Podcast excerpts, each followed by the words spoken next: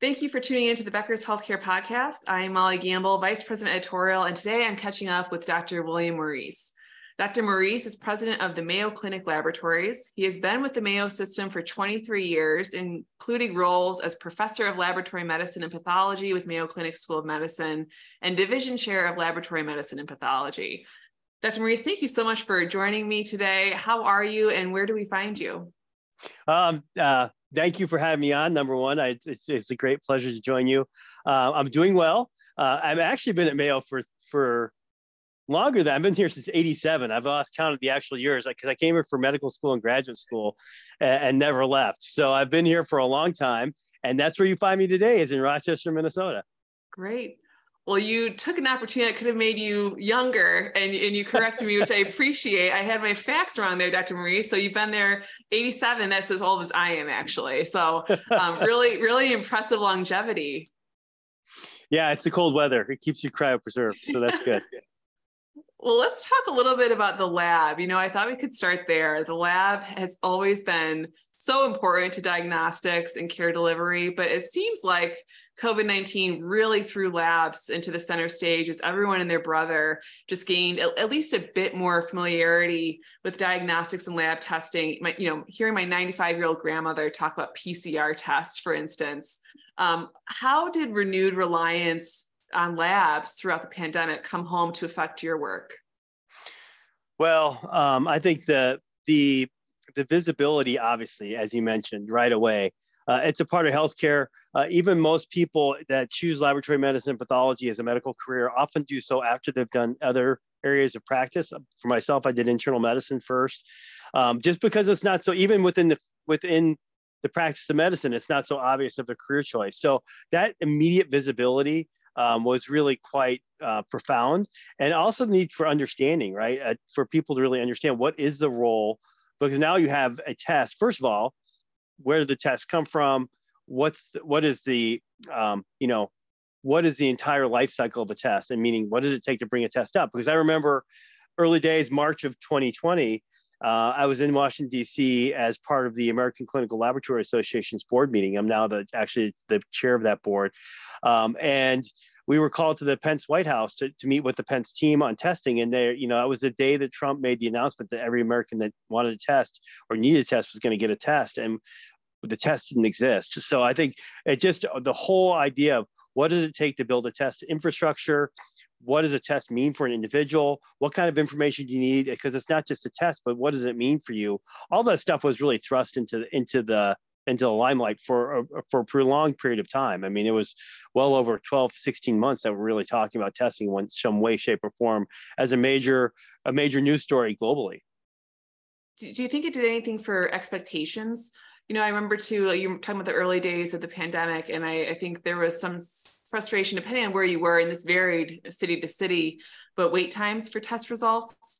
Uh, do you think by better understanding the entire, you know, test creation in, individual testing, like you mentioned, do you think the public gained more information and understanding of turnaround times, or or do people continue to have like Uber Eats, DoorDash expectations for immediate results, like they do in most things right now? Well, uh, certainly, I think that um, it created consternation for all of us that needed a test that they were so inaccessible. And, and I, I think it really it raised people's expectations about because um, we've been able to do home testing for a long time. It's been a relatively a very minor part of the overall testing uh, landscape in the United States and globally. There's a real now and much more of an interest in this. It's probably not at the height of where it was, say, in the Omicron wave of COVID, but still, there's I think a societal expectation that there's going to be more accessibility to testing, um, and and also there's been a massive investment in the infrastructure because a lot of it was just that the infra- the reimbursement of labs is such that it didn't really drive a lot of, of excess in the supply chain on tests. So now there's been a massive global investment in testing infrastructure. That's part of the dialogue we have to have in healthcare going forward is what are societal expectations around testing? How do we use what we've invested in to get us ramped up to provide testing for, for individuals and for patients? And how do we carry that forward? I think that's really important. And it, it and it is a societal question because uh, as much as we think about convenience and the inconvenience of having to wait for a test, we also know that outcomes in COVID were directly could be directly linked to access to testing, right? So, so areas and, and, and populations that had lower access to testing tended to have poor outcomes. So we now really see this as part of the whole landscape of disparities as well as access and convenience. Well, Dr. Morice, let's talk a bit more about Mayo Clinic. You know, you mentioned you've been there for about 35 years an exceptional place for healthcare, both on a national level, international level. Can you share some points of pride with me about Mayo's clinical or lab capabilities? I, am really talking to someone who heads up a lab at the best of the best in what American healthcare can be and can do. I'm, I'm curious if you have any stories that can encapsulate the possibility of what can be achieved at Mayo Clinic. Yeah, I'd love to. Obviously, I've devoted my whole career to the place, and um, and I've, I've and Mayo has done so much to enrich my own personal life professionally, and done I think does so much for for healthcare in this country and globally. Uh, and I think it's important that institutions like Mayo Clinic really continue to to to be a, a voice in healthcare and where healthcare is going. Specifically for diagnostics is very interesting in that um, so we have 150 plus year history, right, uh, of, of, of, our institution. Uh, very unique founding here in, in rural Minnesota and then spreading from there. But if you look back, diagnostics and laboratory medicine were actually one of the, the earliest um, investments by the Mayo brothers. We think of the Mayo brothers as surgeons, but a lot of the very early innovations in diagnostics actually came out of Mayo Clinic, whether it's intraoperative frozen section, which was you know at the turn of the century, or the first grading of tumors uh, by Dr. Broders in the 1920s. It just goes on and on. And so the question is, you know, why you know why is that so important why was that so important to the mayo brothers and to the to the early founders of Mayo Clinic. Um, and it really goes back to our model of care is, is and what I'm really proud of what's kept me here are our values, our Franciscan values, but teamwork is one of those key ones. And so the whole Mayo vision was that you would have physicians and providers, healthcare professionals that focused on the need of the patient that when a patient came through the front door of Mayo Clinic, they had a team of people that were all their their primary job was working together, right, to understand. And what came to be very serious and complex illnesses that couldn't get answered elsewhere, people were coming here. The information for that is actually the data. Any team functions best when there's clear understanding of the context, i.e., the data, right, and, and good communication of that. So I think this this whole investment of labs is really seeing labs because labs generate 70 80 percent of the quantitative data in the medical record, right? So the idea that diagnostics were so key for a team-based practice of medicine and the first integrated medical practice to work that's the pride that i take in working at mayo and i i tell people i don't know if i would have done pathology if we been at mayo clinic because we are as pathologists and laboratorians such an integral part of the care teams. Um, what makes me really proud is the 50 year history of Mayo Clinic Labs, because that through that activity of the reference lab, we've been able to open that team based model of care outside of our campuses, right? Because patients can interact with the data and the providers, and we can inform the care of that patient without them being on our campus through Mayo Clinic laboratories. And so, eh, but it all it forms a very much a symbiotic relationship where interacting with patients on the outside brings information into our institution that we can then learn from and share more information. Um, and so one real tangible example of that is we've had a long history of neurologic, a very strong neurology practice. We see patients that come in many times after they've had other cancers or neoplasms and they have disorders of their neurologic system that are very difficult to understand and diagnose. Well, it turns out that your brain and your central nervous system expresses over 80% of the proteins in your body. So when you have something like a cancer, you can start to get antibodies to those proteins or immune reaction to the proteins or autoimmunity that can cause very specific and treatable, but sometimes irreversible, if not treated, neurologic diseases. And we now have a laboratory in Rochester that is staffed by neurologists who are seeing these patients and identifying these new because there's so many there's these new patterns of disease but then we can make available to the outside world. So so it's really that that kind of ability to make the the mayo clinic model more inclusive that that that's part of my real pride in working at, mayo clinic in lab medicine at mayo clinic labs and even the story of the origins of lab at Mayo Clinic, you know, you mentioned the Mayo brothers are known predominantly for being surgeons, but also one of their fo- first focus areas was the lab. That kind of goes back to your earlier remarks about how pathology sometimes eh, blends into the background. It doesn't always receive the recognition that it should. Yeah, and it's, it's because we interact with it, and I think that's coming. It goes back to the pandemic, because most of the time when we think about the lab, we think about going to the doctor. Doctor orders a test, test comes back. The interaction is very much with that with that provider. haven't been there, but then you start to step back. COVID forced us to take the macro view of testing. What does testing do for healthcare? What does testing do for society? How should testing be used going forward? and also the focus on the need for innovation, right? Because everything, whether it's COVID and a new pathogen or what I just described, it's also a real hotbed for innovation. So we have to really think about that. Um, and last but not least, in the we are in the era of now big data, and we just think now about large language models and everything else. If you think to the fact that 70, 80% of data coming into the health record comes out of the laboratories, even from a healthcare perspective, uh, and healthcare delivery, you have to start thinking about that in a much different way. Mm-hmm, mm-hmm. I wanted to get a sense from you about how much of a concern overutilization of, of diagnostics or lab testing is. And I, I, it seems as though there's so much, so so much in healthcare is scarce right now or in short supply, and it's been that way actually for you know for a number of years.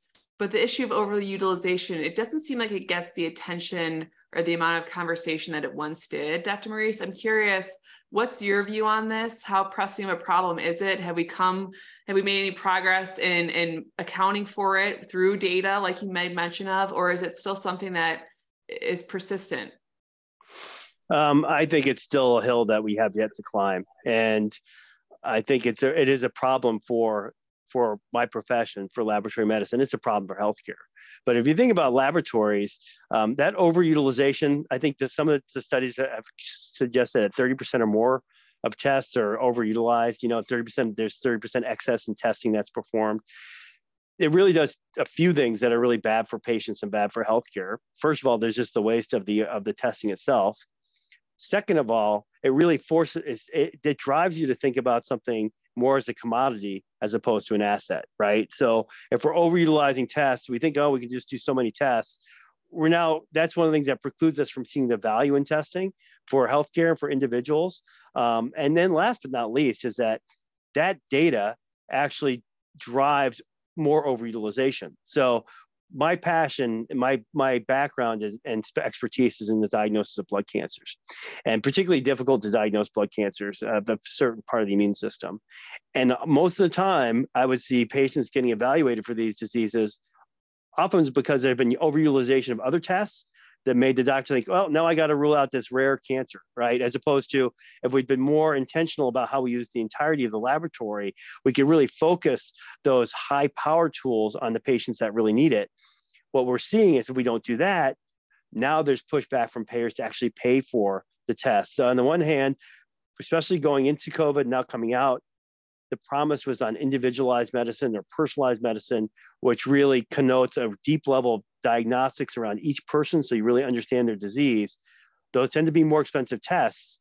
If there's not a strong rationale to a payer for why they're being performed, they just see a more expensive test that's probably driving a more expensive therapeutic. So, what it does ultimately is it actually decreases access to the more specialized care because overutilization is forcing payers to think of things more in bulk and just trying to drive out cost as opposed to creating value with the laboratories. That makes sense. Can you, just to make sure I understand you clear, can you walk me through an example of the lab data, the testing data actually driving more utilization? I think you just did at a high level on how pay- payers receive it, but can you almost walk me through if, if there were a, a specific case you could illustrate for me so I better understand that? That thought? Sure, sure. So a, a, really good example would be in cancer care again, right?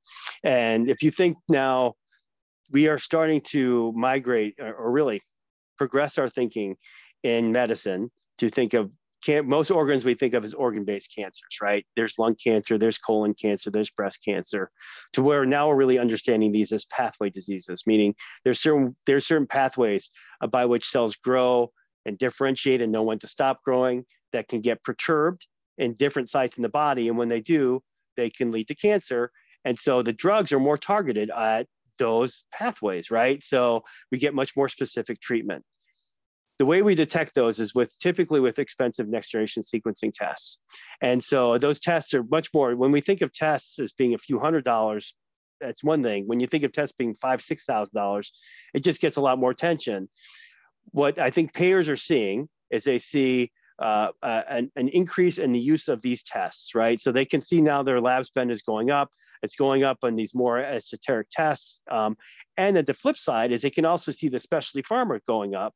And then they try and link them together in their databases. They don't see any rationale. So they'll see a patient get a, you know, a very expensive test, maybe get one or two cycles of a drug. They can't actually match that the test results drove the prescription of the drugs. So now they just say, well, let's put in a lot of prior authorization just so it's not too many people get this test because it's the only tool that they have, as opposed to let's work with academic medical centers. Let's work with medicine to develop treatment guidelines so that we actually think about the testing as part of that treatment guideline, because then will then drive the use of the therapeutics. So that's an example that seeing thousands, you know, of, of, of these tests being performed without any kind of care-based rationale for the performance of the test and then driving expensive drugs. Hopefully, hopefully that makes sense. No, it does. Thank you. Thank you very much for the example um, yeah, I'm curious about that. I think you you raised some some really good stats there. You know how it's still a hill we have to climb. Thirty percent or more of tests are overutilized. Also, I, I think it's a really interesting point you raised about how it can drive one to think about testing as a commodity more so than an asset.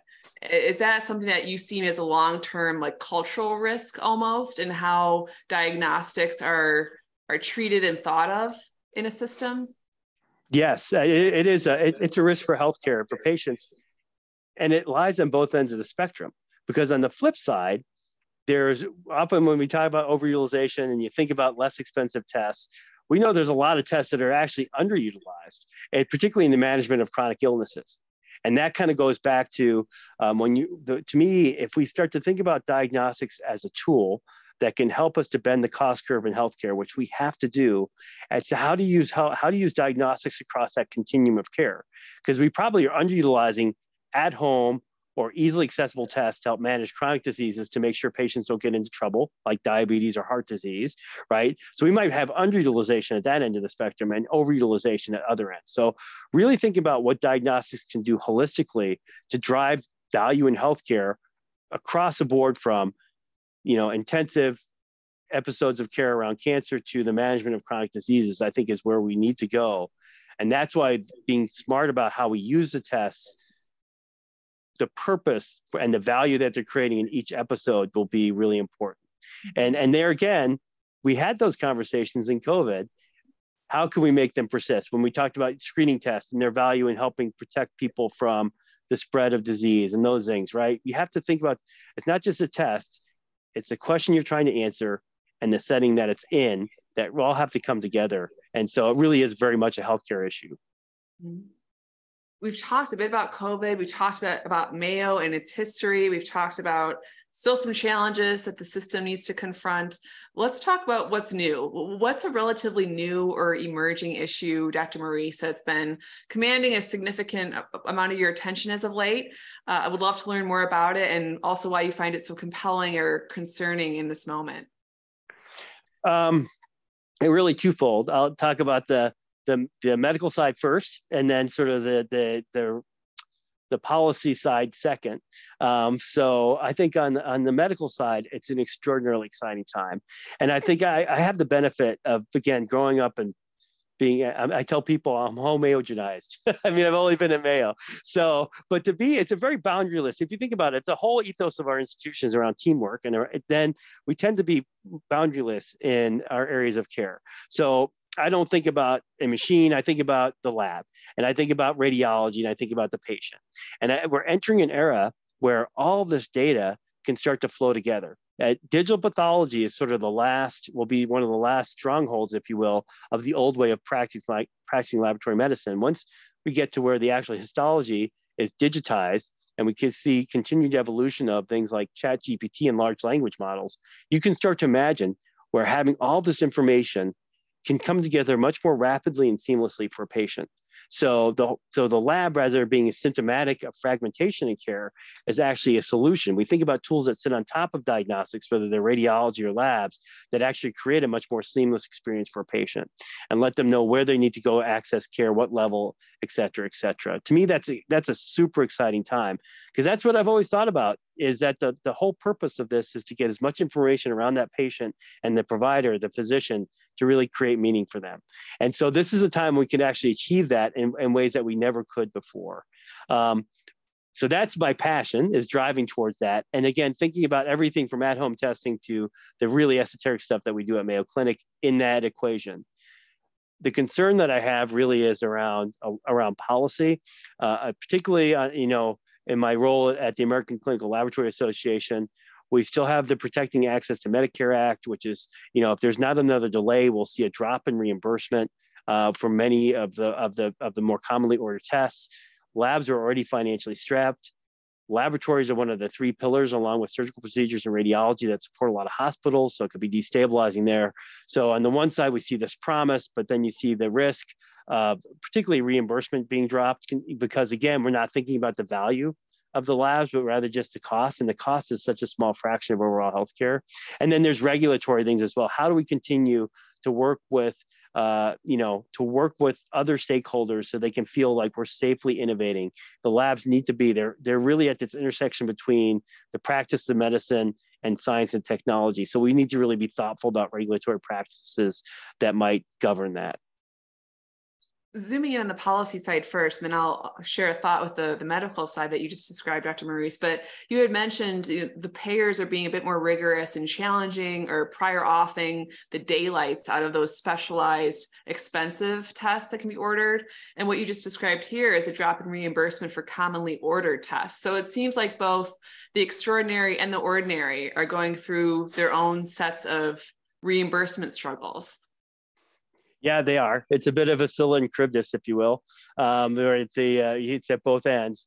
Uh, but it does. It, it's just a real need to understand not just the role of laboratories in healthcare, but also to have a mind towards how that translates into the economics of healthcare and the sustainability of healthcare so we can have more informed either create for payers the tools that they need that they because look payers don't really they use the private payers use things like prior auth because they just don't have very many uh, um, mechanisms or levers they can pull to control some of these things. So we have to understand that context and and really focus on that. And, and same on on the like I like we talked about. How do we start to create their payer databases? There's lots of places where you can go and create the financial models that demonstrate the economics of the of the situation that will actually get to more to reimbursement policies that will actually drive healthcare behaviors in the direction that we want to go in a less frictionless way for patients because it's really patients that get stuck in the middle. But, but we have to really view it in that way. That's why i'm excited in my role now as the president and ceo of mayo clinic labs. That's a, my focus now is thinking about that that taking my 35 years of experience if you count medical school and trying to pivot that now to think about these issues. Mm-hmm. and then the other part you mentioned about the digital pathology Uh, kind of the last frontier in so many ways as you just described for patients especially. But what struck me as you were talking about that where all that data lives together is how much more upstream opportunity there can be for, for patients for care teams to have all that information stored in one place to be able to build upon it. It, it seems like so much of healthcare there's so many problems downstream. That seems like such a great and bright opportunity further upstream that could really be seized and a lot of value derived from. I I couldn't agree more, and I think that's look. I I, I love that I've been at Mayo for my career. Uh, my wife loves it because she's from Minnesota, so we've raised our family here. Uh, but uh, but the reality is that we need to think about ways that that knowledge and that places like Mayo and others. There's many great healthcare institutions. How do we make that more scalable for patients, right? Mayo Clinic laboratories and getting the testing out there was was a first step in that. As we think more upstream and about how this data is coming together and created, the digital technologies like Dr. Farrugia's vision around Mayo Clinic platform for Mayo, those are the things that start to make that knowledgeable scalable. Because if we're not thinking about access, if we're thinking about just building ivory towers, then we're not doing what we should be doing for healthcare. So, so I, think that's the excitement for me is to think upstream because that's where that scalability of knowledge and knowledge exchange comes from. Well, Dr. Morice, we've touched on so much in this interview, but you know, one thing we haven't talked about is, is your role and your professional journey. And like I had made mention in the introduction, you you hold a number of roles at Mayo. I'm curious if you have any advice for colleagues listening who may, like you, transcend boundaries of specialist, researcher, executive. What is most important as you find yourself thriving in each of these related but distinct roles with Mayo Clinic? um, it's uh, I think the one thing is that follow your curiosity, continue to learn, continue to be open. I mean, everyone. I think uh, my where I am in my career is that I'm just been blessed to be around a lot of really smart people that have taught me lots of different things and, and, so and then you just continue to accumulate different sorts of perspectives that become valuable to you and hopefully valuable to others as you go through your career um, so and and uh, and the other thing is to really identify your passions and and go with them. You know, it's it's uh, I've always been a very inquisitive person, just because you know you were born when I was starting medical school doesn't mean I need to stop being inquisitive at this point, right? So I think those are those are the things. But um, surrounding yourself with good people, being curious, being humble. Uh, hopefully, I, I I embody some of those things. I think those are the real keys to me. Yeah. Is there anything we didn't touch on in our time together that you'd like to make mention of? got well we talked about a lot so uh, um, i don't know i think we i think we touched on the on the on the high points for sure Now we might get transcend into the areas that i shouldn't talk about on the podcast like the fact that i actually sing in public every year at christmas for my for the town halls which stuff like that which probably i shouldn't do but well, that's even all the more impressive given you are, you know, lifelong Red, Rochester. I don't, I don't, know if you live there, Dr. Morice, but she nonetheless worked there for 35 years and sing every year. Um, you can't be that bad. So um, I, I want to thank you for your time. I learned a lot from you today. Thanks for sharing your thoughts with our listeners and helping us see and remember the value of labs specifically. I, I want to wish you continued luck in your in your role with Mayo. Well, thank you very much. And again, really a pleasure. Uh, thanks for having me on, and I, I've really enjoyed it.